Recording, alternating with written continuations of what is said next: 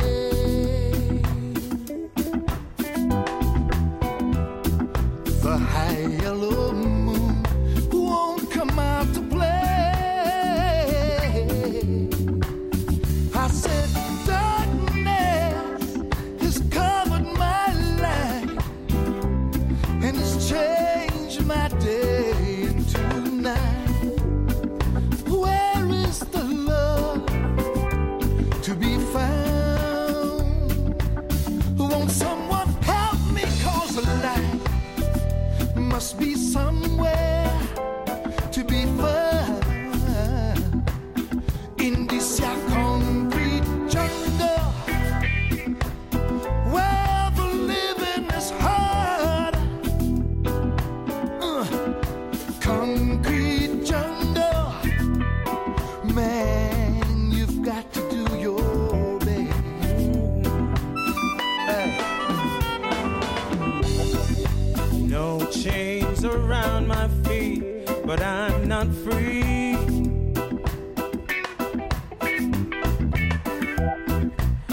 I know I am bound here in captivity.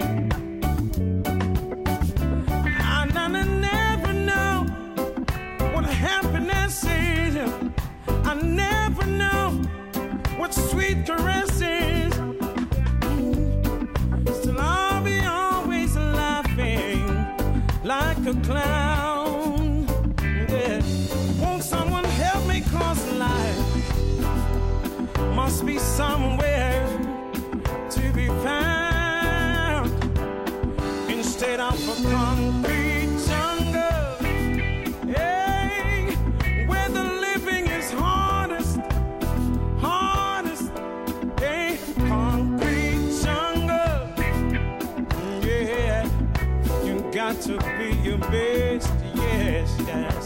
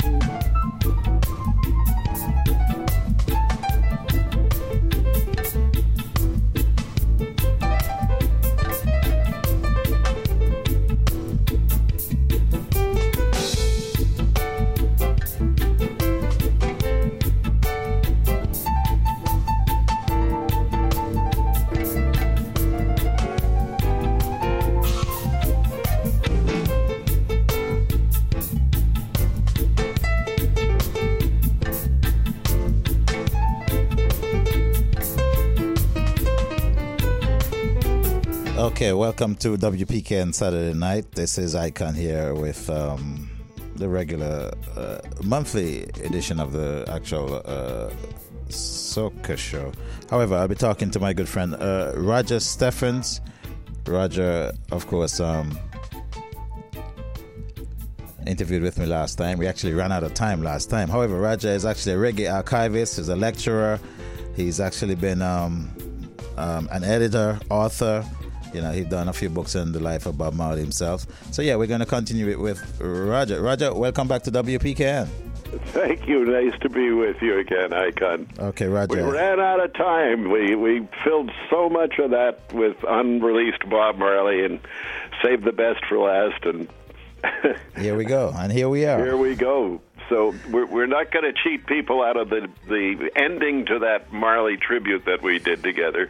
Um, and, and we're going to play the whole of um, the the most important part of the bedroom tape. And um, I'll give you a little explanation for those who are hearing this for the first time. Um, Absolutely. I've, I've been, I was a friend of Bob Marley's mother from around nineteen eighty-two forward. And uh, I went to visit her finally in nineteen eighty-nine at her home on Vista Lane in Miami. And I thought I was going to find, you know, huge stash of tapes of unreleased Bob Marley songs. And she shook her head and she says, no, man. She said when they had the funeral here in L A, in uh, Miami for him, uh, people looted the house and emptied his drawers with the rehearsal tapes and stuff in them. And all I have now are tapes that people like you have sent me over the years. And I said, well, are you sure there's not something? And she thought for a while, and she said, well, you know, I have two ten-inch Ampex reels up in my bedroom, and they didn't go into my room, so they didn't get them, but we have no idea what's on them. And now this is eight years after Bob passed, and it seems a little odd to me that, you know, if, if you had that potential treasure, you'd, you'd listen to it. But she loaned them to me and my friend Steve Radzi overnight. Steve was a friend uh, from L A who had moved to Miami and started a show based on our show here in L A called Reggae Beat, and he started Reggae Beat East on W D N A in W D N A. Coconut Grove. And he had a friend there who was the chief engineer who had um, the old machine that could play that ten-inch reel format. And when she brought the, the tapes down, actually her son brought them down from the bedroom, and we opened the two boxes, and they had no pancake on top of them. They'd been roughly rewound, and all the cra- edges were cracking, and it looked like a box full of rust. So when we got to the radio station and showed them to the engineer, he said, this is going to destroy my machine. But if there's Bob Marley on here that nobody's ever heard before, we've we've got to try. So we couldn't run them fast forward because the tape would have just dem- been demolished. So we had to run them back in real time and then forward again to get a clean pancake, as they call it, and then do that with the second tape. So it was almost five hours before we even knew if there was anything on the tape. And when it started, there was Bob all by himself singing for about twenty minutes about uh, being a prisoner and being about to be hung on, on uh, Christmas. And um, the, one of his choruses was, the jury found I guilty, and I found them guilty too. I'm a jailbreaker, hot stepper. And as you know, the hot steppers were the most vicious gang in Kingston, and even the bad guys were terrified of them. So it was a very interesting song. And then there was a break, and there was about um, about seven and a half minutes where he was just trying out one idea after another. And, and these tapes are really like his daily diary. A writer would keep an, a journal. Bob sang his daily journal, what it was ever on his mind. So this piece begins with, so far away from where it's happening, you think you've found a place of peace, just to find that it's happening here, it's happening here, there, and everywhere. And I think it was done, because there's no dates on, on the tapes, I think it was done in the immediate aftermath of the assassination attempt when he went to his mother's house in Miami for a short time before moving to England. So it could be as early as December uh, nineteen seventy-six. Um, but there's one wild card in here. Um, Actually, no, it's not in the bedroom tape, so that's cool. I, I believe this this clip comes back, uh, from late seventy-six, early seventy-seven, because there is one of the three or four songs you're about to hear that was finally completed and released, and you'll recognize it at, at the end of this tape. So come with us now, probably to the bedroom with Bob Marley sitting alone in the middle of the night with his tape recorder, channeling Jah. Yes, that's right. Here we go.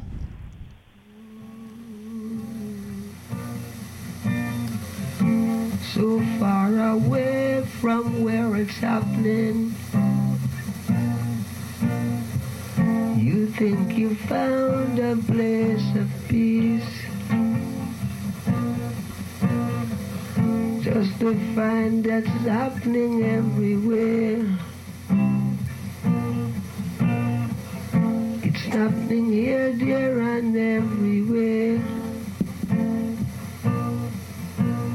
Ah, please don't touch that rift's derision. Let them to respect every man religion. No words of sanitize that's vague on the way. Let us live a life all up to the day. Oh, my Yabu,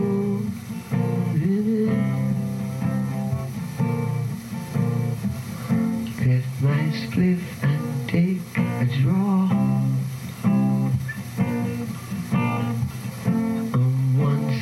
I'm breaking the law.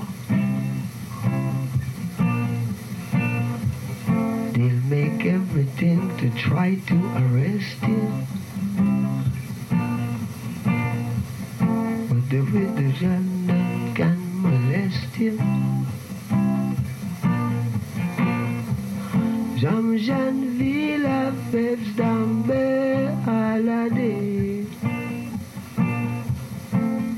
And raise my feel and take all the way. Oh, take me, words and sin.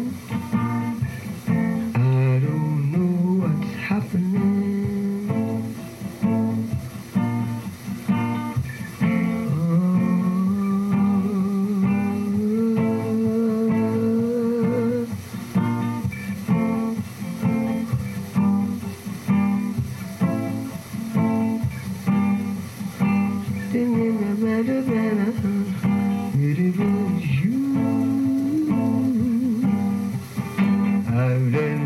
My nights away, I've been running. Then you did what I say, don't like your name. Someday, don't be someday, daylight's coming. Have you ever been a gentleman?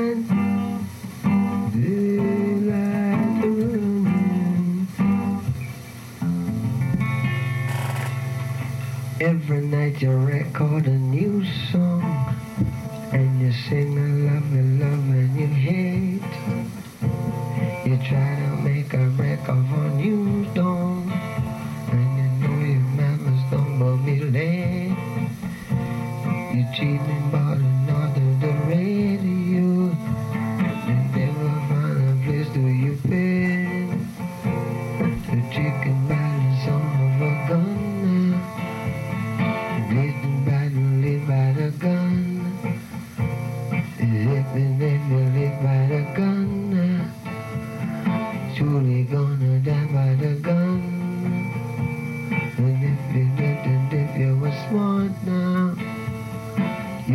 Have a lot of fun before it's done. I've no respect for anyone. Will it seem like uno? No have no manners to no one. Look at one who I want. The vision that it is blood. It seems a very long time, but you ain't got no time to know. You seduced into the vision. If Rasta no build the house, if workman work in vain, no matter what you hear them say, come again. Rastafari is a wild leader and a bright and morning star. Don't you know I'm right? Don't you know I'm right? Don't you know I'm right?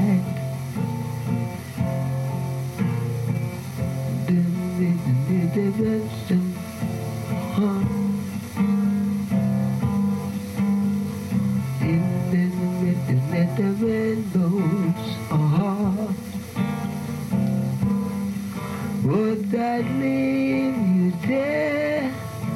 There's something I have to play. It's happened every day. Children, mark my word. It's what the Bible says. Yeah, yeah. Oh, you know, we and them are going to work it out.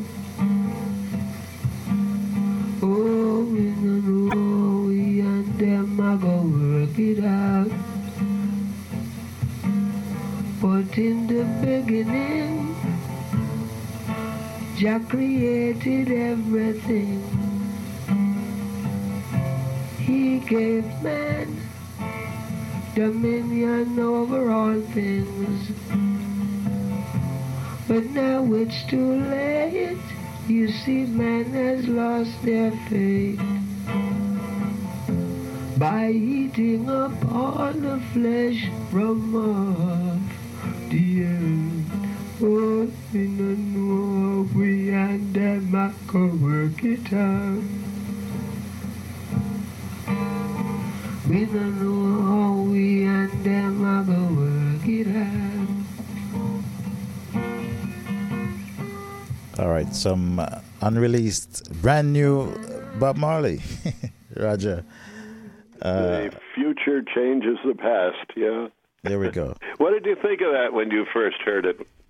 Well, I, I well I, I'd never heard of this the actual song. So is this a, is this a release song? Did, did you ever? Well, the end of it was "We and Them." We and Them, I know, but his the final album. The, and is... his uh, personal assistant Desi Smith told me he was working on that song at, as early as nineteen seventy-seven. So I, I think it probably dates to early seventy-seven. Took him three more years to get it on wax. Okay, yeah, um, this is good stuff, good stuff. Um, I appreciate you um, joining me today, Roger. So you, you've read, I'm sorry, you've written a few books on the life of Bob Marley. Seven. Seven books on the life of Bob Marley. And this is, of course, a lot of this is from your your actual um, personal encounters with Marley. Um, uh, let, let's see, what was Marley's um, relationship with um, Johnny Nash like? It was very positive. Uh, Johnny thought Bob Marley had the voice of a bird, and he loved the, his compositions. I think he recorded at least two dozen of Bob Marley's songs. There's, there was an anthology album that once came out with, with all of the Marley compositions sung by Johnny, Guava Jelly, things like that. And um, uh, Bob, Bob respected him enormously. I don't think he liked... Uh, well, there were times when he did not like Johnny's partner, Danny Sims, the mafioso, and uh, he uh, he learned a great deal from from Johnny, building on the original teachings of Joe Higgs, who was really the first teacher for the Wailers when they were kids. And uh, Johnny gave them, you know, sophisticated studio knowledge. Uh, he took Bob to New York to record, and he introduced him to the uh, Atlantic Records Band, and people like Hugh Masekela played on a lot of the tracks that Bob recorded for the J A D label, which was Johnny, Arthur, and Danny, the three partners, uh, Arthur Jenkins, uh, arranger, composer, and Danny Sims, the promotion chief and the head of the label, and then Johnny, the singer. And um, They they tried very hard to get Wailers airplay in America, and it just sounded too strange to psychedelically oriented Sly and the Family Stone style American D Js, and they, they could never get that airplay. And that's eventually why uh, Danny sold their contract to Chris Blackwell at the end of seventy-two, and it was Blackwell who broke them internationally. So, I, I, well, Johnny Nash recording a lot of Marley's um, songs, um, didn't that sort of initially give him some, you know, some publicity? Well, you'd think, but it really wasn't until uh, Eric Clapton covered I Shot the Sheriff that anybody uh, inquired who wrote that song. So, no, I mean, even the Johnny Nash con- connection didn't help him break through. Okay, this See, is... Danny promised that he could get him black radio play in America, and he couldn't. Yeah, well, I, I guess he thought that, um, you know... And in fact, as as you probably are aware, a lot of black stations in America never played a note of Bob Marley's music till the day he died. Well, that was part of his frustration, too. He said he was trying to reach the black people, and he really couldn't or didn't. Um, yeah, I mean, look at the uh, disco song he made, especially to break into black radio, Could You Be Loved? Even then, he had to give Danny Sims eighty thousand dollars to bribe it onto black radio, and it never really became a, a black radio hit. So just for the records, there was the complication with um, the, the relationship with him and Johnny Nash? Because I've heard many different... Well, you know, there's a story that nobody ever heard before that uh, Bunny told me, and uh, I, I used it in So Much Things to Say, The Oral History of Bob Marley, which is the, the book we're talking about now, which I spent fifteen years writing and about forty-four years researching, and... Uh, Uh, thirty-nine years interviewing Bob and, and about one hundred ten people close to him, and about seventy-five of those people made the cut. And one of the stories Bunny told us was about the Wailers um, opening in nineteen seventy, it must have been uh, late seventy-two, early seventy-three in England, and it was when the Wailers brought the big bass drum over and they opened with Rasta Man Chant, and no one in England certainly had ever heard music like that, presented like that, and they blew Johnny off the stage. They were the opening act, but they, the audience didn't want them to leave the stage, and they they started dancing in the aisles, and uh, Bob led a uh, a long line of dancers all through the uh, the theater, and um, by the time Johnny Nash came on, most of the audience had left. They were all hanging around the stage door wanting to meet the Wailers and get their autographs. And after a couple of songs, uh, Johnny sang this really lame ballad, and, and the theater emptied out. And Bunny said after the crowd left and they'd signed all the autographs, they went around backstage outside, and they found Johnny Nash beating his fists bloody into the brick wall of the theater, and Bunny claimed he never went on stage again after that. I don't believe that's true. We could, I suppose there's ways of checking on that, but this is the story as Bunny told us. So that was pretty much the end of uh, the Wailers and Johnny Nash. Okay, because I guess the Wailers got too big for him, perhaps? Yeah, yeah. I tried desperately every way I could through his friends, through his manager, uh, through his agent, uh, to to get him to talk to me. But he he got so burned out by Danny and the mob ties and all of that that he I, I think he moved back to Houston, and he became a preacher, and uh, didn't want anything to do with the music business ever again or talk about it. And it's a damn shame, because he has an he had an important tale to tell, and I, I tried to give him his props in this book. But you never was able to catch up with um, Johnny? You, I'm I, sorry, can you say that again? You, you, you never did um, actually um, catch up with Don, Johnny. He refused to um, do any interviews. Yeah, yeah. And uh, that's that's the major piece missing from all the books, you know, Johnny Johnny's side of the story. All right, so reg, renowned reggae historian Roger Steffens, he wrote So Much Things to Say, the whole, the oral history of Bob Marley. We're just kind of recapping it. On our last show, we went through some unreleased music that Roger, you know, scraped together um, from various means. And so we're happy to have um, Roger here just to finish up our interview, really. So, uh, Roger, let's talk about the influences. From your book, I, I gather that grand, uh, Bob Marley's grandfather had some influences on him. Uh, a major influence. He really was like the father figure in Bob's life. Bob's own father was a dirty old man of sixty-four when Bob was m- born to his eighteen-year-old mother. And, uh, you know, never really spent much time around Bob at all, and uh, abandoned him in the city when he was five years of age. Told him, Bob's mother, he was going to enroll him in a school, and didn't do anything of the sort. And Bob wandered around Kingston for maybe as long as two years before he was discovered again.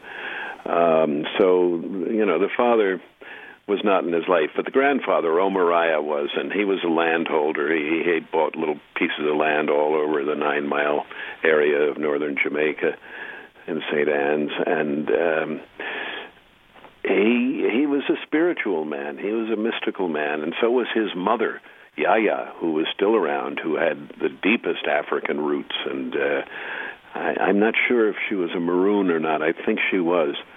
And they were the untamed. They were the slaves who were never enslaved in Jamaica, and they had their own private, really, country within Jamaica. They they're extraterritorial. They don't uh, they don't have the Jamaican government or laws in, in the Maroon area of the, of the country. They were escaped slaves who who never succumbed, and uh, so that was Bob's background. And uh, his mother sang in church. Bob sang in church with her. Uh, he worked in the fields from the time he was three years of age. He would ride his donkey called uh, Nimble and bring water to the field hands as they were picking crops. And uh, he uh, he became quite a skilled rider. He could even ride bareback, and and uh, the the donkey would uh, leap a fence with Bob sitting bareback backwards on the on the donkey. Uh, at, at some point, Bob Marley went back to um, Nine Miles, even after. Yeah, he... after he spent that uh, most of nineteen sixty-six at his mother's place in Wilmington, Delaware, he came back to Kingston, and the Wailers left Coxon and started their own Wayland Solum record label. But they, they couldn't really press enough records to make any money, and uh, although they, they sold okay, they, they really didn't sell in the amount that they needed to establish themselves with their own studio and so forth. So Bob, in, in late sixty-six, after he returned from the States, developed a very severe case of writer's block, and so he moved back to Nine Mile, where a lot of his family were still living. And Uh, He he worked in the fields. He, he almost cut his right foot. So since we'll never get... His real habit, but, you know, all the people who were around when Bob was alive won't live to see it, unfortunately. Since we'll, we'll never get that book, Roger, G- give us something. No. Give us something revealing from your engagement. That's not with... in so much things to say? Well, something on air now that, that we could... Uh... so... Well, I've got to be careful here. Um... Okay. The lawyers. Let me let me think about that for a while. All right, this is... you know, there might be some legal things involved here. I okay, be, so the, the, I the, must be very careful, my the, friend. The theory of the C I A's um, uh, um, death um, involvement in his death theory. Did you ever? Yeah, um... I I don't think there's ever been any conclusive proof offered by anyone. Anything more than rumor and conjecture, like the Trump people do. Uh, connecting the C I A directly to the assassination attempt on Bob's life. The most interesting thing to me is a documentary that I'm in on Netflix called Who Shot Bob Marley? And if you're a Marley fan and haven't seen that yet, shame on you. You should get Netflix just to see it. They got Seaga to talk about the assassination attempt just before Seaga died. And I guess he was trying to be as open as he could without implicating himself. But he says in, in the film, I always had at least two layers between me and things that happened so that nothing could be traced back to me. He said that. So the fact that it was his people who came to murder Bob Marley in nineteen seventy-six, and the chief gunman for his party, Jim Brown, vicious murderer, was the leader of the assassination squad, um, indicates that if he didn't, if Seaga didn't directly order it, he gave the word, and, and he did say to someone, this concert, the Smile Jamaica concert, must not be allowed to happen. So you say that in the presence of your chief enforcer, he gets the idea that, okay, whatever I do to stop it is going to be okay with the big man. But the direct connection between the C I A and Seaga ordering the hit, if in fact he did, has never been proven. So I've been accused of being a C I A agent myself because I, I refuse to accuse the C I A of, of doing it. But until I see proof, and when I find that proof, I'll scream it louder from the rooftop than anybody has ever done it. But I don't, after forty years of research, I, I don't I don't hear it. I don't see it. All right, so my guest is Roger Steffens. Roger, of course, the author of uh, many books on the life of Bob Marley. So Much Thing to Say is the one that we're dissecting now. We also heard some unreleased music um, that Roger had in his vault for many, many, many years and decided to share them with us. Uh, we probably could play one or two for the folks who didn't listen to the last show, Roger. How's that? Yeah, man. Yeah, actually, let's do that and we'll come back. This is W P K N, W P K N dot org, Icon with my good friend Roger Steffens. Hi, Ray.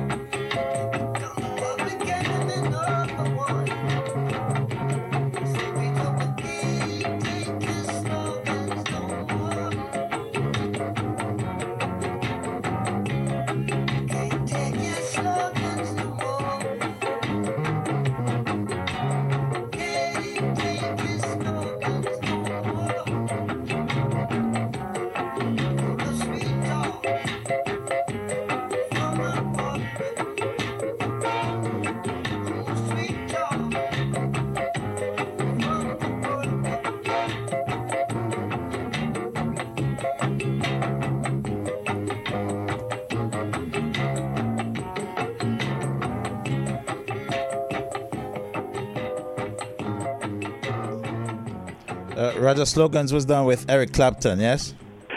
Uh, they uh, took original uh, tapes and added Eric Clapton posthumously. Yeah, that's that's one of the tracks that Bob was working on when he passed. So that's a demo there. So one thing I didn't actually know, Roger, was that um, Bob was actually signed to Sony. Yes? To Sony? Oh, yeah, very briefly. Very briefly. He did, uh, he did Reggae on Broadway. If he had seen, said Reggae on... Uh, um, Uh, what, what do they call Main Street in, in England? Uh, uh, I'll, I'll think of it. I'm, I'm embarrassed being an Englishman myself that uh, I can't think of it offhand. Reggae on High Street. They should have called it Reggae on High Street because Broadway didn't mean anything to people in England. And it, it was a brief period when Danny was trying to find a, a major label, and C B S signed him up in England, and then uh, the record flopped, and Bob didn't want to stay with C B S. He didn't think he was being treated properly. And there, there's a whole chapter in my book of Danny's uh, manipulation and how he got him to Chris Blackwell after that. But yeah, um, I think Sony got uh, an override on his royalties for four years. Ah, didn't know that. Got to yeah. read the book. That's right. All right. So I tried to drop a little something on every single page that people might never have known before. You know, there's lots of little factoids scattered throughout the book. Yeah. All right, so again, this is eighty-nine point five on W P K N dot org. So what were the relationship with um, each of these guys, Bunny and Bob, Bunny and... Um, uh... Well, Peter became tremendously jealous of Bob. He thought that Blackwell only wanted to promote Bob because Bob was white, and Peter was too black for the room, and... Uh, Uh, he he was uh, really bitter about Bob's success. The last two years of Bob's life, Peter never even picked up the phone to say, um, how are you, what's going on? Um, Bunny and Bob always got along. They were raised as brothers. There was never jealousy there. Bunny was just you know crazy about Bob. And... Um, Peter and Bunny got along most of the time, but then uh, shortly before... Um, Uh, Peter was murdered. Uh, he, he wanted to do a, a tour, a show in New York. Uh, Bunny wanted to do a show in New York in, in eighty-six, uh, which would have been only his second foreign solo show ever. And uh, he wanted Peter to open for him. And Peter was furious. I don't open for, I'm no opening act for anybody. I've been out on the road for years while you're sitting up in your farm smoking ganja. And so that never happened. And the Madison Square Garden was without Peter, but it was with uh, Vision Walker and uh, uh, and I believe Junior Braithwaite were, were both there from the original Wailers. And uh, Bunny spent so much time being Bunny that he only left time for one song for them, which was just disgraceful. Um, so the, you know, there there there was friction. There was friction. Because even um, after his death, um, oh yeah, Peter Tosh's um, response was that now I guess there's room for somebody else or something. Yeah, now it gives uh, the rest of us a chance to to break through. Yeah. yeah. Oh wow. Which which did not endear him to a lot of Bob's fans, nor to some of his own. Yeah. Who, who thought you know that jealousy was, was very unbecoming. Okay, but Bob Marley in it, in his death, I think, has gone on to even surpass the, the fame that he had as uh, while he was living. Oh yeah, without question. You know, I think he's still the biggest selling reggae artist in, in the world each year, forty years after his passing. All right, this is W P K N, W P K N dot org, Icon and you until just about uh, ten p.m. My guest is Roger Steffens. We've been uh, going through some of the, this music that, um, you know, we... we uh, Roger, let's let's play something else um, of this unreleased stuff. Um, I know this is your favorite song. Let's try that one. Okay, can we... De- I know what you're going to play, and, and I'd like to dedicate it to my dear friend and your colleague, the night nurse, Amy Wachtel, who loves Bob Marley the way you and I do, and uh, has been a friend of the Marley family, especially Mother Booker, for a, a long, long time, and I love her like a sister. Of course, you're here, Amy, here on Alternating Fridays on W P K N at nine a.m. She knows her stuff.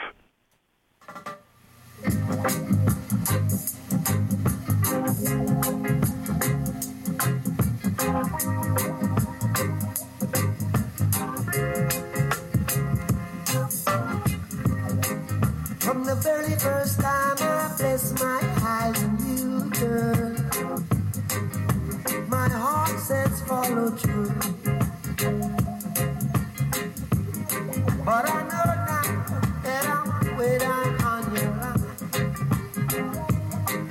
But the waiting feel is fine. In life I know, girl, there's lots of grief.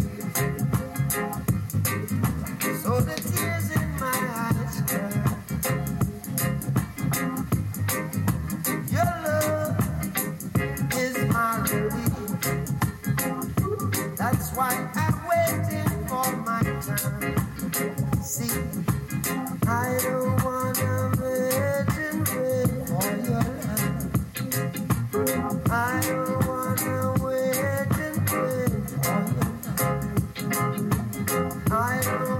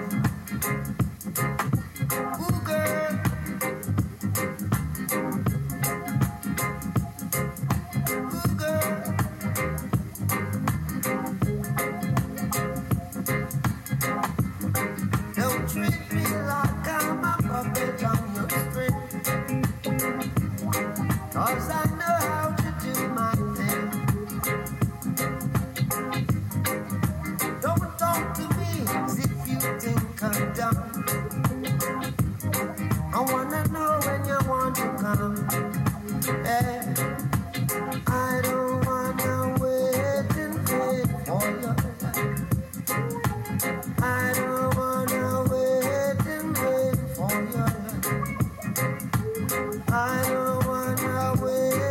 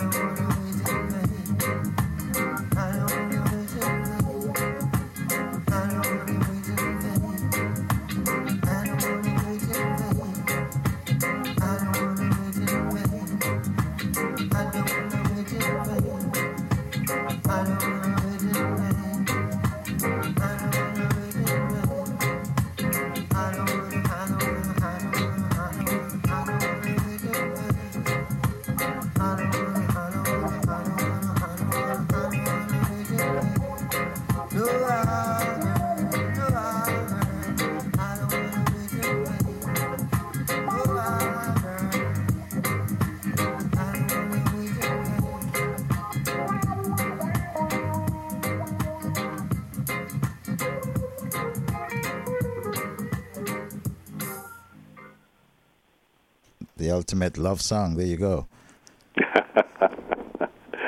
All those different variations, a little rewind variation there too, and uh, it's it's just one of the most beautiful love songs ever made, and it's his, the favorite of Lyndon Kwesi Johnson, who wrote the introduction to my book, So Much Things to Say. You said um, this was the way you met Bob as well?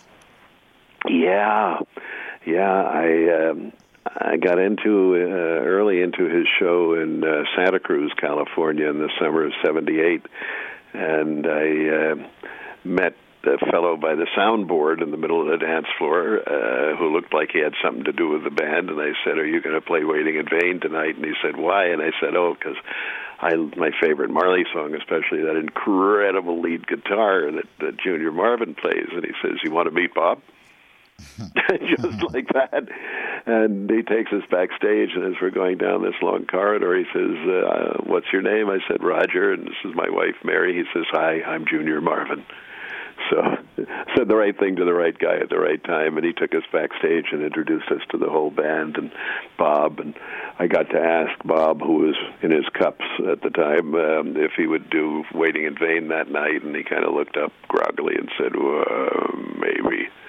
But he never did it because uh, the I three wouldn't sing it with him. At least Judy and, and Rita wouldn't sing him because they thought it was about um, uh, about Cindy Breakspeare, his lover at the time, Miss World. But in fact, um, Tyrone Downey told me that he wrote the song years earlier. So it had nothing to do with Cindy. Nothing to do with anybody in particular. It was just a love song. It's a love song, yeah. And he gave it to Bob. And you know, there are phrases in there that are not Bob-like, and, and there's one that I really think is, is significant. "Don't talk to me as if you think I'm dumb." In other words, I, I know how to speak perfect standard English. And uh, I, I don't know whether Bob would, would phrase something like that. I, I think he might find a little patois twist on it. I think "Turn but, Your Lights Down Low," I think, was, he said it was written for um, Cindy Breakspeare. Uh, was written about Cindy? Yeah, I think so. Yeah. I think I, I've heard I, that. I, I heard the story. Too. Yeah, yeah. I guess that wasn't... And even Cindy says uh, she's not sure that Waiting in Vain was written about her, but she would like it to be. I, I, I guess we didn't hear "Turn Your Lights Down Low" live either. uh, no, no. Uh, and in fact, uh, one of the facts that was never revealed before my book is that um, because they were feeling about the love songs that, that Bob was singing about Cindy, with whom he was living at the time in England, um, they, um, uh, the background vocals, at least the female background vocals on the album of the century, Exodus, are Marcia Griffiths triple-tracked. Uh, Rita, Rita and um, Judy Mowat never And Judy are not on the album of the century, according to Marcia. Uh, because it's too many love songs? Uh, well, the they they don't they didn't want to sing on the, on those love songs. Oh, wow. Especially the ones that are on Kaya. Yeah. All right, this is W. This is W P K N and W P K N dot org. So Bob's de- demise. Um, there's a lot of different um, angles to it. I know um, melanoma was the found cause. Uh, there's some incidents that led up to to the the, the foot. Actually, he had an, an accident at some point with um, and farming. He had a farming accident. The history of the foot is fascinating, and uh, doubly so because melanoma, which uh, is what basically killed him, metastasized in his body to his lungs and his brain, but it was melanoma in the foot uh, that started it off, um, does not arise from injuries. And Bob's father's white family had a history of uh, skin cancer and at least one death from melanoma. It's a genetic thing. And um, the, the story about the poison boot is utter nonsense, and you can't give someone melanoma, so that's that's all bull. Um, the first wound came when he was about eleven, and he was in Nine Mile, and he was playing in a very dangerous part of the local waters, and uh, he he fell and uh, ripped his his right foot open. And uh, he couldn't tell his mother because she beat him for being in a place he was forbidden to go. But eventually it got so bad and he was in such pain and it was turning gangrenous that she had to uh, whip up some country poultice out of leaves and things and wrap it around his foot and, and, and cure it. So that was the first wound. The next one we spoke about earlier uh, was when he was in exile uh, in Nine Mile in early sixty-seven, and uh, he stepped on that sharpened hoe and almost split his foot in half. Um, and then he, he used to play soccer barefoot all the time, and then people would step on that big toe, and he had black toenail for, for years. And, you know, that, that foot was, you know, not being treated very well throughout the course of his life. But um, who, who knows why, why that cancer uh, came into his body. It was third stage when it was discovered. So he'd had it for a long time already when they discovered it but uh, after the football match in Paris in seventy-seven. Yeah, but they were saying, I think he refused to uh, amputate a toe. He did. Yeah. He did. I mean, that, that's that's how you balance. And, and look at the dancing he did, you know, and he, he was afraid that he'd never be able to dance again. And the, but the doctors could not give him a one hundred percent guarantee that if he amputated the foot or the toe, that uh, it wouldn't have stopped the cancer because it was third stage already. So that was, I think, the main reason he didn't do it. And by so doing, he his life ended at thirty-six, which he predicted when he was twenty-four. Oh, wow. Uh, he, he lived a full life, though, even um, dying at well, he lived two or three full lives. he, he hardly ever slept. His mother told me he only slept two or three hours a night at most. That's because he had so much to do? So much to do and so much going on in his head and so many songs to write and so many people to help. There were always lines of people out uh, walking from the front door of Tough Gong all the way out into the road, come to beg help from Bob whenever he was in town. I mean, what, what a burden for a, a man with little formal education. And um, there's, there's a story that he actually commit, tried to commit suicide uh, as well at some point. He uh, he almost hung himself in Mortimer Planter's yard, according to Joe Higgs, and uh, Family Man evidently confirmed that too. Uh, Planter had a daughter he was trying to fix Bob up with, and Bob had already married Rita. Yeah. Oh, wow. And that was at a time when things weren't going well with Coxon. You know, they were selling huge numbers of records and getting three pounds a week from Coxon. I see. The uh, most they, that he ever got from Coxon was when they left the label, and he settled up with them and gave them ninety-nine pounds each. He never wanted to break that three-figure. That's funny. All right, so uh, Bob, of, of course, was an ardent Rasta man. He took um, the words of um, Emperor Selassie um, and made, you know, the League of Nations speech and made war. That um, yeah. That's like an anthem. No, it, it wasn't a League of Nations speech. That would have been in the thirties, and Bob wasn't born yet. Uh, the speech was given on October fourth, nineteen sixty-three to the United Nations, then repeated many years later at Stanford University, but it was originally from sixty-three. I think one of the most important pieces in my reggae archives is uh, a cover, an envelope, uh, postmarked at the U N on October fourth, sixty-three, and signed by Haile Selassie. That's going into the museum. Okay, so what is the plans for the, the, the archives, Roger? I mean, I know well, you've been reluctant, reluctant over the years to um, basically um, uh, give it up, sell it, unless you've been um, ensured what? Well, my bottom lines, and, and the reason I've never signed a contract with anyone over the past thirty years is that uh, it has to be kept intact forever. It fills seven rooms of our home in Los Angeles. Seven? It was six. Is it seven now? Yeah, I, I, I recently uh, took over the uh, the last guest room and filled it with framed stuff. I had a, a small exhibition uh, in Santa Barbara. Um, based on the Queen Mary exhibition that ran for eight months back in two thousand one. They took like six thousand things out of the house and framed them, and I filled two buildings on the dock. And when it was over, um, there was no room in my house for this framed stuff anymore, so it's been in storage for twenty years, and I borrowed some of it for a, a small exhibition in Santa Barbara a few years ago, and when it came time to bring all that stuff back to the storage space, there was no room left, so I had to take over the uh, the guest room, and that's the seventh room. It's uh, you might get a kick out of this being a New Yorker. Uh, uh, the, um, the the guest room has been retitled uh, the Reggae Vault, so I named it Oiga. Uh, Reggae Vault? Yeah, it, it's the Oiga Vault.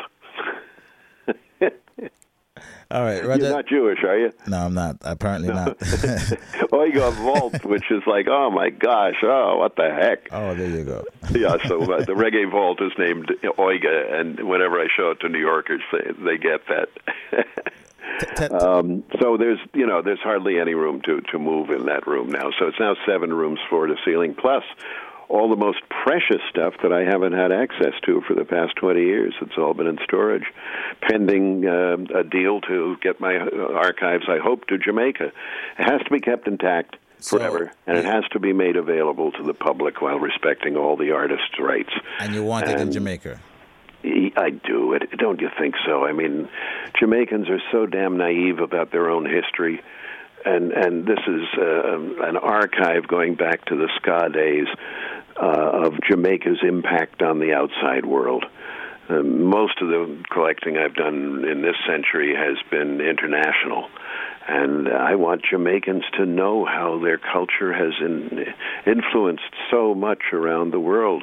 I just worked on a book called The Reggae Nation by Martin uh, Houseman, Dutchman, who... Uh, Uh, went to about forty, fifty different countries around the world, some of the most obscure places on the planet, and found reggae, found the, uh, the influence of Bob Marley throughout the entire planet. And uh, his book, The Reggae Nation, is just one of the most beautiful volumes I've ever seen on reggae history. It weighs about five pounds, and the artwork is incredible. A woman named Maria in uh, Greece designed it and did a lot of paintings for it. It's just, it's breathtaking. Uh, so, you, what would you what what would you say yourself would be the most valuable piece in this? Um, in, most valuable piece in the archive? Yeah, is it this? Um, I, I I can tell you um, when I went to see Bob in Santa Cruz in seventy-eight, and he did two shows that night. And while we were waiting in line outside, uh, there was a, a man passing out a poster. Um, uh, for a show three nights later that Bob and the Wailers were doing at the Greek Theater in Berkeley. And it's a beautiful poster, and I had it in my hand when Junior Marvin brought us backstage that night. And uh, as I'm talking to Bob, Junior says, "Why don't you ask Bob to sign your poster?" And I go, oh, oh, right, yeah.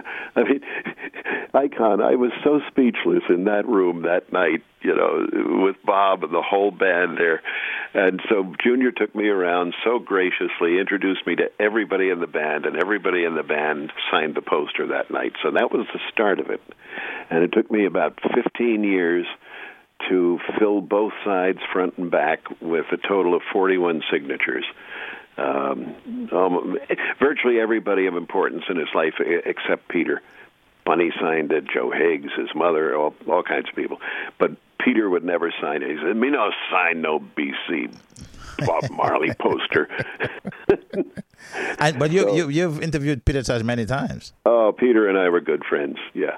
Yeah, uh, but, you know, he signed all his records for me, but he wouldn't sign that poster. Is it safe to say that you have every single recording of the the early recording of the Wailers? Are, the, yeah. are those a part of the archives? Um, ninety-nine percent, yeah. You know, and there's some things that are rumored to exist. There's some things there's only like one or two test pressings of. But, you know, I, I basically got the catalog, yeah.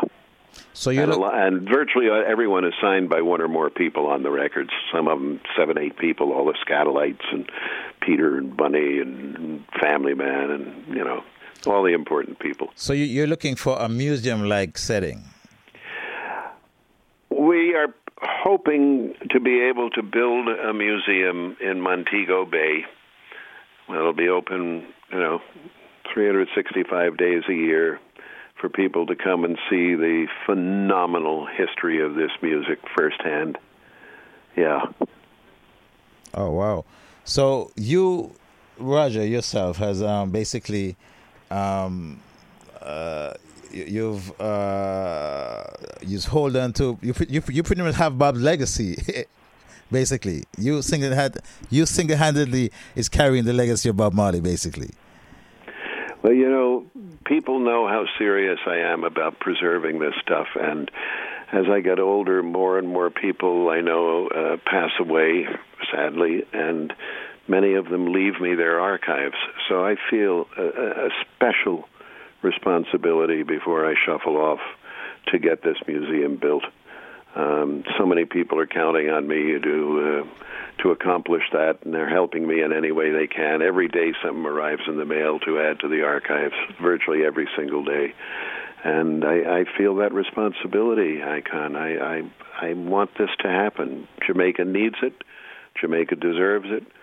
And uh, I'll do everything I can to the day I drop to make this a reality. Uh, talking about that, now, do we have a section? Wailers in all of this? Is it the Bob Marley deal, or it's a Bob Marley and the Wailers? Oh, it's a Wailers. How about a, an enormous hall with do, just Wailers? Do we have you know? room for the Peter Tosh section and the Bob, the Bunny oh, Wailers section? God, yes, of course, of course. I mean, that's going to be the focus of a great deal of, of the of the archive. Yeah, absolutely. Stuff from all over the world. Yeah, it's got to be. You know, we'll have every record they ever did, Bunny, Bob, and Peter. We'll have films. We'll have artworks, paintings, sculptures, uh, buttons, T-shirts. You know, there's fifteen hundred T-shirts in the collection. Uh, there's there's about four hundred reggae business cards. There's over four thousand buttons, handmade buttons from all over the world. You know, all that stuff has to be in there. I see. I, I want people to walk through the door and just be staggered. You know, the colors, the the breadth uh, the of, of the collecting, which which encompasses so many different things. Right now, I'm looking at a an eight foot tall beaded curtain from Saigon with Chinese Bob on it. Chinese Bob. So there's lots and lots of stuff to share. Now, uh, do you have any plans for any sort of um? showing or hitting the road um, with the archives anytime soon? No, I don't know if this Corona deal is, is going to allow anybody to go anywhere in, in the next year or two. We seem to get these variants that, you know, yeah, but it's like a brand new thing, and I don't want to take too many chances well, at my age. Well, my and, question uh, is, in the absence of COVID, you, you have a traveling sort of um, uh, situation. Well, I don't have a traveling exhibition, but I, I do have a Life of Bob Marley show. Uh, you know, for years I came to New York on Bob's birthday uh, from eighty-eight to two thousand four. Larry Gold at S O B's would bring me into various venues, and that was great fun because he said as long as I could come up with a new video show every year, he would hire me. I managed to do that for sixteen years. And then the Internet started, seriously, and a lot of the stuff I showed, which was uh, incredibly rare, uh, got out, and uh, it's all up on, on, on YouTube now. And, um, so, you know, people tell me I should still do it because I'm part of the show and I can tell stories that people haven't heard, but uh, I don't know, I, I feel guilty about asking people to pay me to show things that they can turn their computer on and see at home. All right, this is W P K N, W P K N dot org. Uh, Roger, let's um, get one of these um, unreleased stuff and come back. Okay.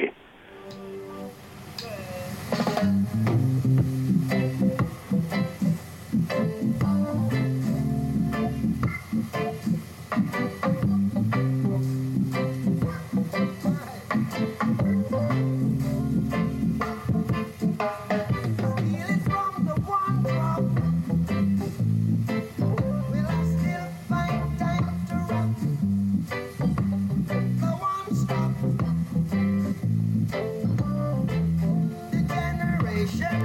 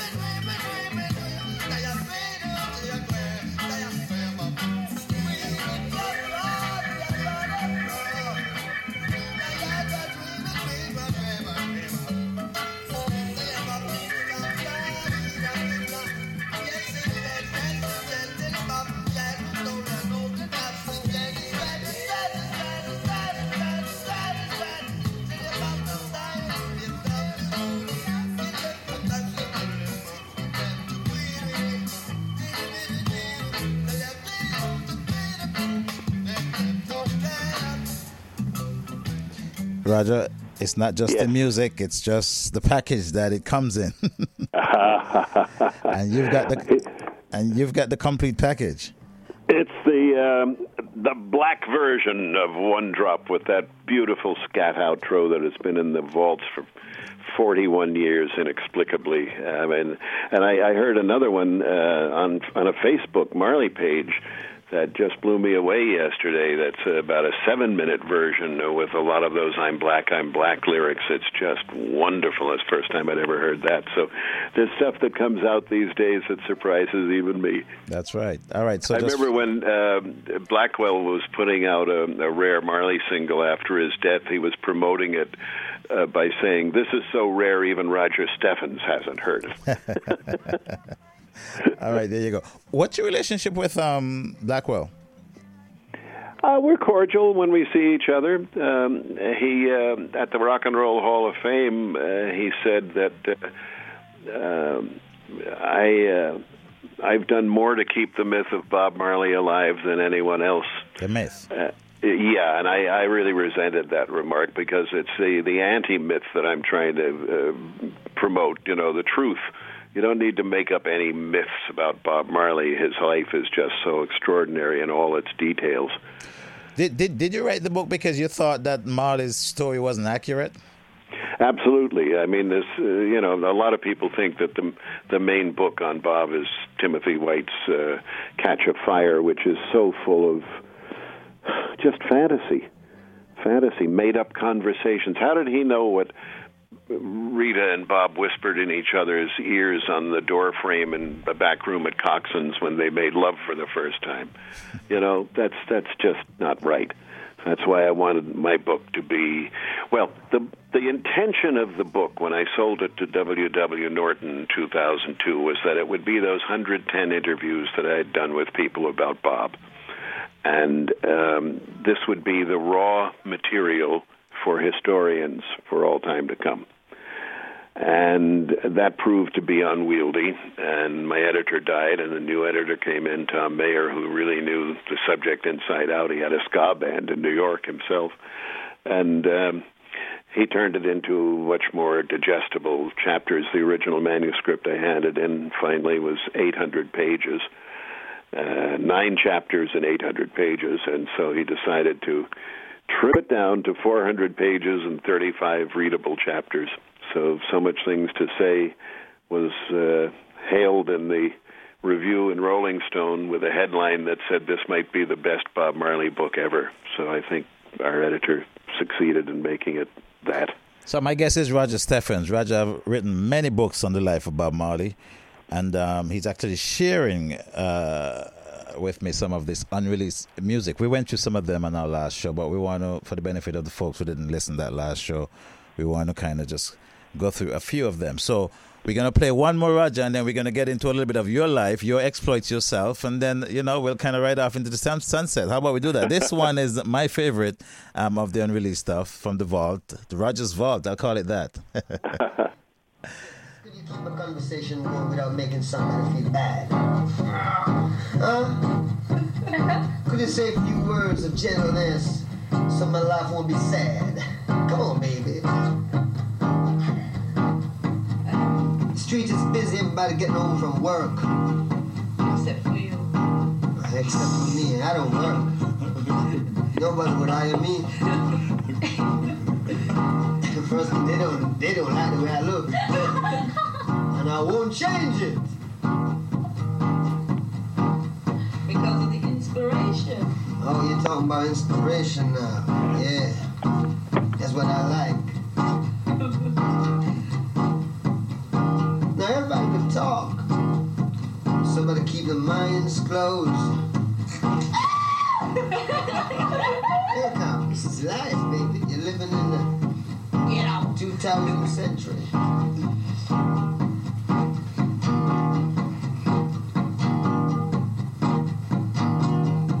Everybody take everything for a joke. I just said, could you keep a conversation without making somebody feel funny, didn't I? Who's feeling funny? All right, all right.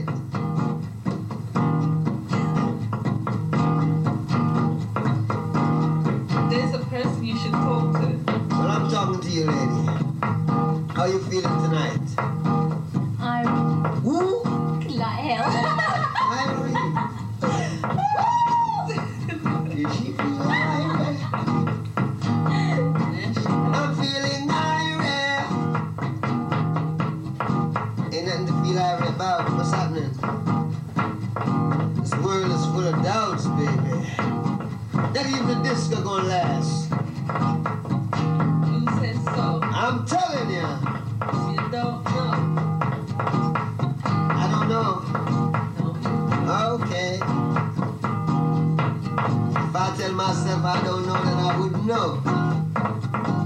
Not true? Not true? True? Scene. Scene. Scene.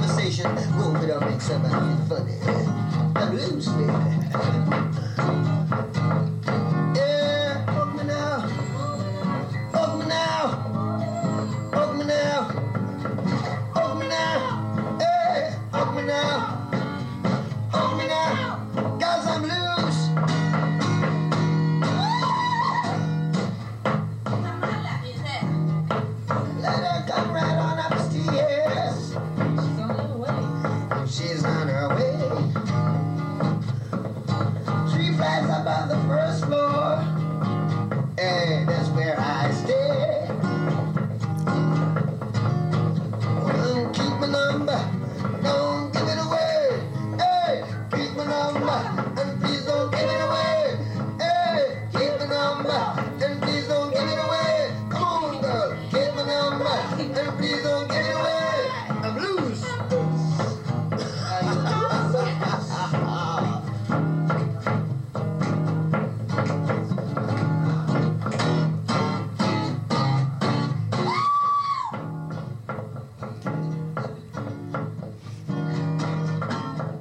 Okay, so you've been dubbed uh, one of the ten most influential persons in reggae, my friend.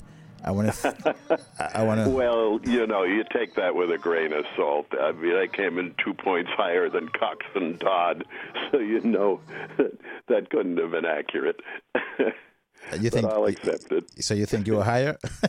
No, I'm just, I'm I think kidding. I wasn't even supposed to be on the list. No, I'm just kidding. You but I, I think you, you did a good job, you know, just kind of um, documenting, um, uh, you know, the history of not just Marley, but, um, you know, the reggae in general. Um, I, I, some of my favorite moments are some of the old videos that you have, you know, with, um, you know, Peter Tosh and those guys. I like the way you, yeah. you know, you were... You know, you you weren't throwing softballs at them either. You know, you were challenging oh, them no. back then. So, um, you know, I myself want to thank you for your documentation of reggae. I mean, I, I do see you somewhat of a trendsetter, I must say. So, um, well, thank you for thanking me. There's a whole army of us out there who are the the reggae warriors. You know, who heard the message and, and our hearts answered. Amy Wachtell is one of them. You're one of them. My friends, the Midnight Ravers and W B A I are certainly high on that list. They're the ones who actually got me together with Beverly Kelso and Cherry Green, who, who you know, virtually never talked to anybody, and uh, took me twenty years, including their, their help, before we could get them to uh, to speak and have their stories told for history. And Cherry died not long after that. So that's good that we actually got... Um got them on the record. So, yeah. so Roger, you yourself now, so you you, you do lecture, you travel uh, lecturing, um, mm-hmm. uh, the oral history of uh, Marley, is that yeah. is that some sort of a, a formal thing, or you just get... Oh, it was formal for a long, long time, especially in the eighties during Black History Month. I was on the road, I think, for most of every one of those Februaries. Uh, you know, I live in California, so I don't have to be back east in, in February, and ended up in New England for most of those Februaries. And, of course, you, you did some acting. Tell us a little bit about your acting days. Oh, I've been an actor since I was five years old. I went to drama school. I, I had a drama scholarship to Iona at one point, and then I went to Carnegie Tech, the oldest drama school in the country, Carnegie Mellon. And uh, started to act professionally uh, in nineteen sixty-four at the Pittsburgh Playhouse. And then I was in the resident company of the Milwaukee Repertory Theater, which is where I started a, a one-man show called Poetry for People Who Hate Poetry. And it was all living American writers and E E. Cummings, who I really loved. He's dead, but he was too good to ignore. But I did uh, the Beatniks, uh, Ferlinghetti and Corso, and eventually Brodigan, and Uh, a lot of people uh, that I met when I was traveling. I was in a different city each week from September to May, all during the school years, um, in a different city each week, going to five to ten schools in, in the space of each of those weeks, doing that one-man show. So that was a lot of fun to do, and I, I met incredible poets all over the United States, and I would share their work with people in the next town. And I'm a Gemini, and that's the messenger of the gods, so I felt like I was traveling uh, in the universe of poetry to the poet gods and sharing their works. And it's the same way I feel about my, my reggae life, which is now almost half a century. Uh, when I, whenever I find something that I think is really exciting musically or literature, um, I want to tell everybody I love about it. And that's what happened to me with reggae when I discovered it in nineteen seventy-three through the Rolling Stone piece called uh, that became the book Babylon on a Thin Wire, uh, Michael Thomas. And just, uh, God, the first taste of reggae for me was uh, Catch a Fire. And uh, from the moment the needle dropped on Concrete Jungle, which is my wife Mary's favorite song, um, I knew that this was something I'd never heard before, and I couldn't believe there was this vast body of work just a couple of hundred miles off the shores of the United States that had never been given any exposure in in America. I mean, they didn't call uh, the Israelites a reggae song. They called it a novelty. They didn't uh, call, um, uh, you know, uh, my boy Lollipop Ska. They they called it a pop song, a novelty song. So uh, I, I had a whole new universe to discover. And that all started with that one article, the Rolling Stone article. Rolling Stone. I, I never get tired of repeating that phrase, you know. Uh, reggae music crawls into your bloodstream like some vampire amoeba from the psychic rapids of upper Niger consciousness. Woof. What the heck is that? I got to find it. The next night I saw The Harder They Come and uh, bought the soundtrack on the way home, and my tr- my reggae trod was in full force from that moment forward. That was June of nineteen seventy-three. And of course, the, the, the reggae call came from your radio show at the time. Yeah. Um, I mean, I, I've done just about everything there is to do in reggae, uh, except rec- record a song or promote a concert so I could stay friends with everybody. But um, I started the radio show with my partner, Hank Holmes, in October of seventy-nine, and that became very quickly the number one non-commercial radio show in Southern California. Sunday afternoons, commercial-free, four hours with one of the hugest reggae collections on earth that my partner had. And um, the following year, um, I started a, an African radio show as well called Morning Goes Makossa with Tom Schnabel.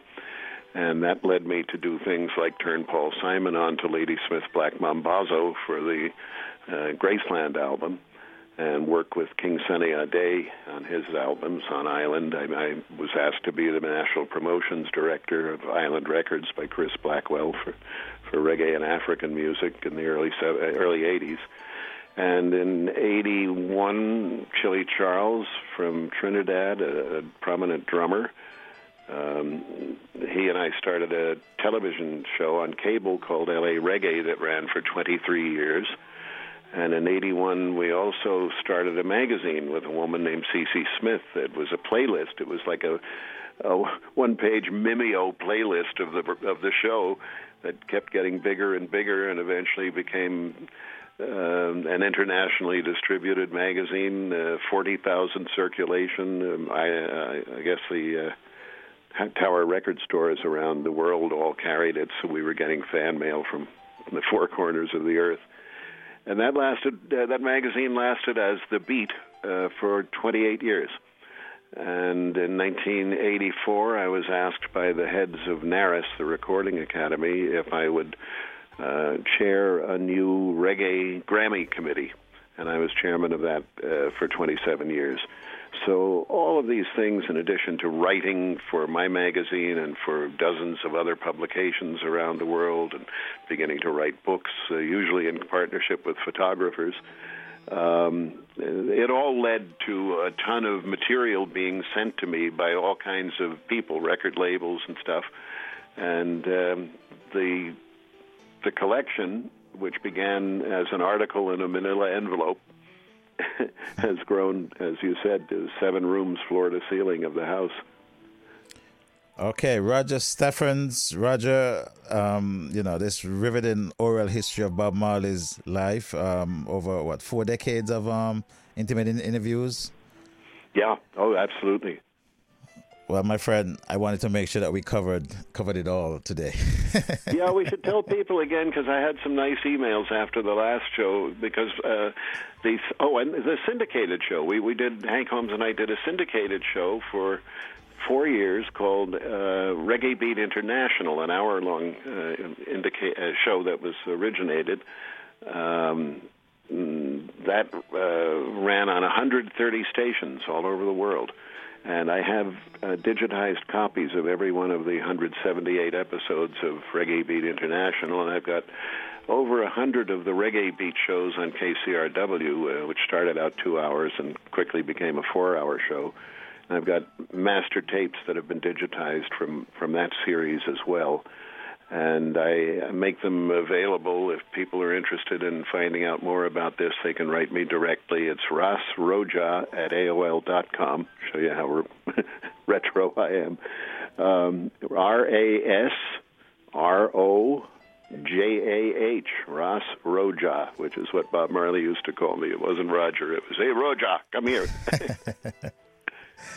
All right, this is W P K N, W P K N dot org. Thank you for listening. Again, we're wrapping up uh, part two segment uh, of um, my interview with Roger Steffens. Roger brought us a catalog of um, unreleased stuff that um, never been heard, never been played.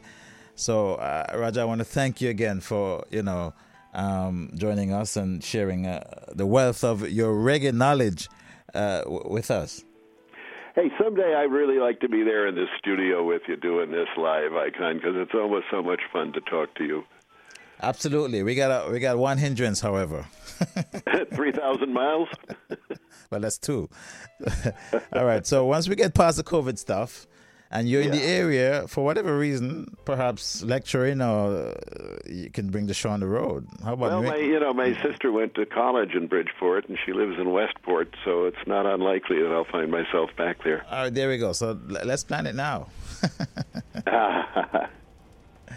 Roger, I want to thank you, my friend, for um, dropping by, sharing all this stuff, giving us all the wisdom, all this Um, you know, fresh understanding of um, Marley the man, Marley the man, Marley, Marley Bob Marley. The, he was the a man. great man. He, I, I don't think he was a saint, but he sure had a saintly life. He helped so many people and did it selflessly. Never even owned a house of his own. So you have to admire a man who does a lot of things that the current rich superstars don't even think of doing. He was a, a man of the people in every way. And if you asked him to the end of his life what he was, he would say, I'm a farmer. Very humble. Yeah. Uh, well, the, your, your body of work, uh, you know, you, you, you pretty much has um, documented um, his legacy. So we all know could, um, you know, kind of carry on that. And um, we'd like to see that, um, that uh, museum in Kingston at some point as well. I think Mobay. Oh, Mo- well, Jamaica was my um, intention. Yeah, Mo- Mobay is, uh, is safer than Kingston. Okay. Uh, and, uh, I don't really think of Kingston as a tourist city. And to, to for you to release these, these archives, the conditions are intact. Jamaica. Forever. Kept intact forever. And it has to respect all the artist rights. And we'll big up all the people who made ska and rocksteady and reggae and dub and D J and all the other offshoots of, of the music from the golden age of reggae. We will celebrate them and give them their due. That's right. I will be forever. They've changed our lives, haven't they? Yes, um, they have, actually. And um, it's a little sad to see the trajectory of reggae, however, um, I must say. Um, well, that's why I say the golden age, which is past. Yeah, that's right. The current trajectory of reggae is not great. I must say that. I, I have to say that. Yeah, but um, that's why we need to keep the roots alive. That's right. Roger, anything you want to say in closing? Just, uh, you know, I appreciate so much of what you and, and your colleagues uh, are doing to keep the true story of reggae alive and, and the proper, the roots music, not the slackness. That's, that's not the stuff that insults women and praises gunmen, but the music that teaches truth and rights and tells us how to live a better life and how to live for our brothers and sisters. And it just makes your heart feel good to that heartbeat rhythm of roots reggae music. And reggae music is message music. It's not boogie till your Coke spoon falls off your neck or fifty ways to leave your lover. It's how to live a positive and constructive life, uh, inspired by Jah, and uh, a puff or two of Jah Holy Herb. Ladies and gentlemen, this is reggae's chief eyewitness. Oh, that was such a trip when Marlon James said that. I couldn't believe it. I I, I do think, Roger, I must say, one of your best lines was, I think it was in this um, Peter Tosh um, Behind the Music bit. I think you yeah. said um, if um, Marley represented all the healing in the world, Peter Tosh was Che Guevara with a band. That's yeah. my favorite line uh, in fact, ever. uh, a, a paraphrase of that is at the entrance to the Peter Tosh Museum, uh, I said if uh, Bob Marley is Malcolm, uh, no, if Bob Marley is Martin Luther King in these times, Peter Tosh is Malcolm X with a band.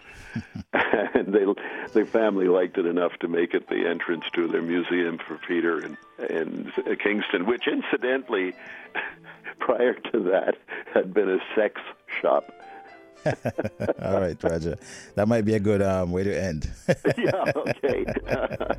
Great to talk to you, Icon, and uh, hello to all my friends back east. I, I miss you all, and hopefully we'll be able to travel in the not-too-distant future. And keep playing the roots. Jah love. Absolutely. More time. All right, that's my conversation, my two-part conversation with Roger Steffens, reggae's chief eyewitness. That's what they call him. Thanks for listening, folks. I hope you enjoy. I hope you had fun with all this stuff. Icon is out.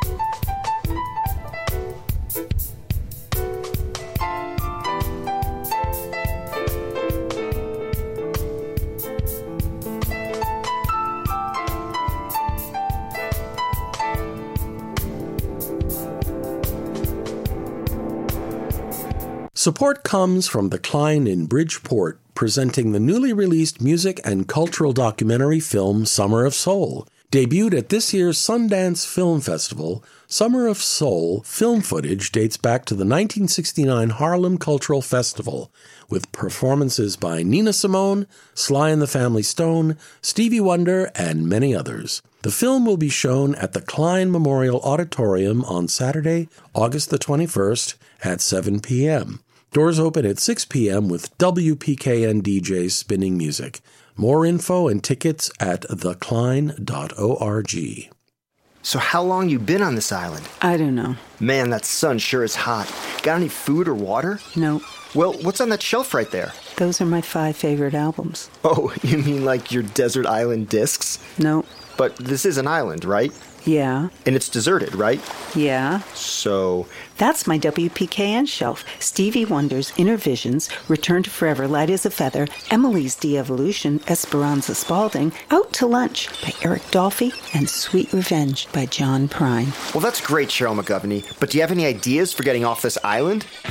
W P K N is moving, and our incredible music collection is moving with us. To help fund the new library, we are offering donors the chance to sponsor a shelf. A gift of eighty-nine dollars and fifty cents will get your name set on one of our new library shelves. Visit W P K N dot org to donate, and while you're at it, use the hashtag MyWPKNShelf to tell the world what five albums you would have on your ultimate record shelf. Desert Islands not required. Oh, wait, I think I see a plane. Hey, hey, we're down here! Hi, I'm Ann. I'm a longtime listener of W P K N. I wanted to let you know that donating a vehicle is a really simple process. All you have to do is go to W P K N dot org. You fill in a small bit of information, then submit it. For me, it took about five minutes to get a call back, then one follow-up call to set everything up. They were out the next day with a tow truck and took care of it all from there. If you're considering donating a car to help P K N, go for it. By donating, you avoid all the hassles of selling the vehicle yourself. Forget about the low offers, mechanical repairs, and liability issues, and not posting your phone number is also a big plus. My payment comes in the form of a tax deduction, but more than that, I get the great feeling of helping out my favorite radio station. W P K N needs our support, so it can remain the independent, freeform radio station that is such a rare find today.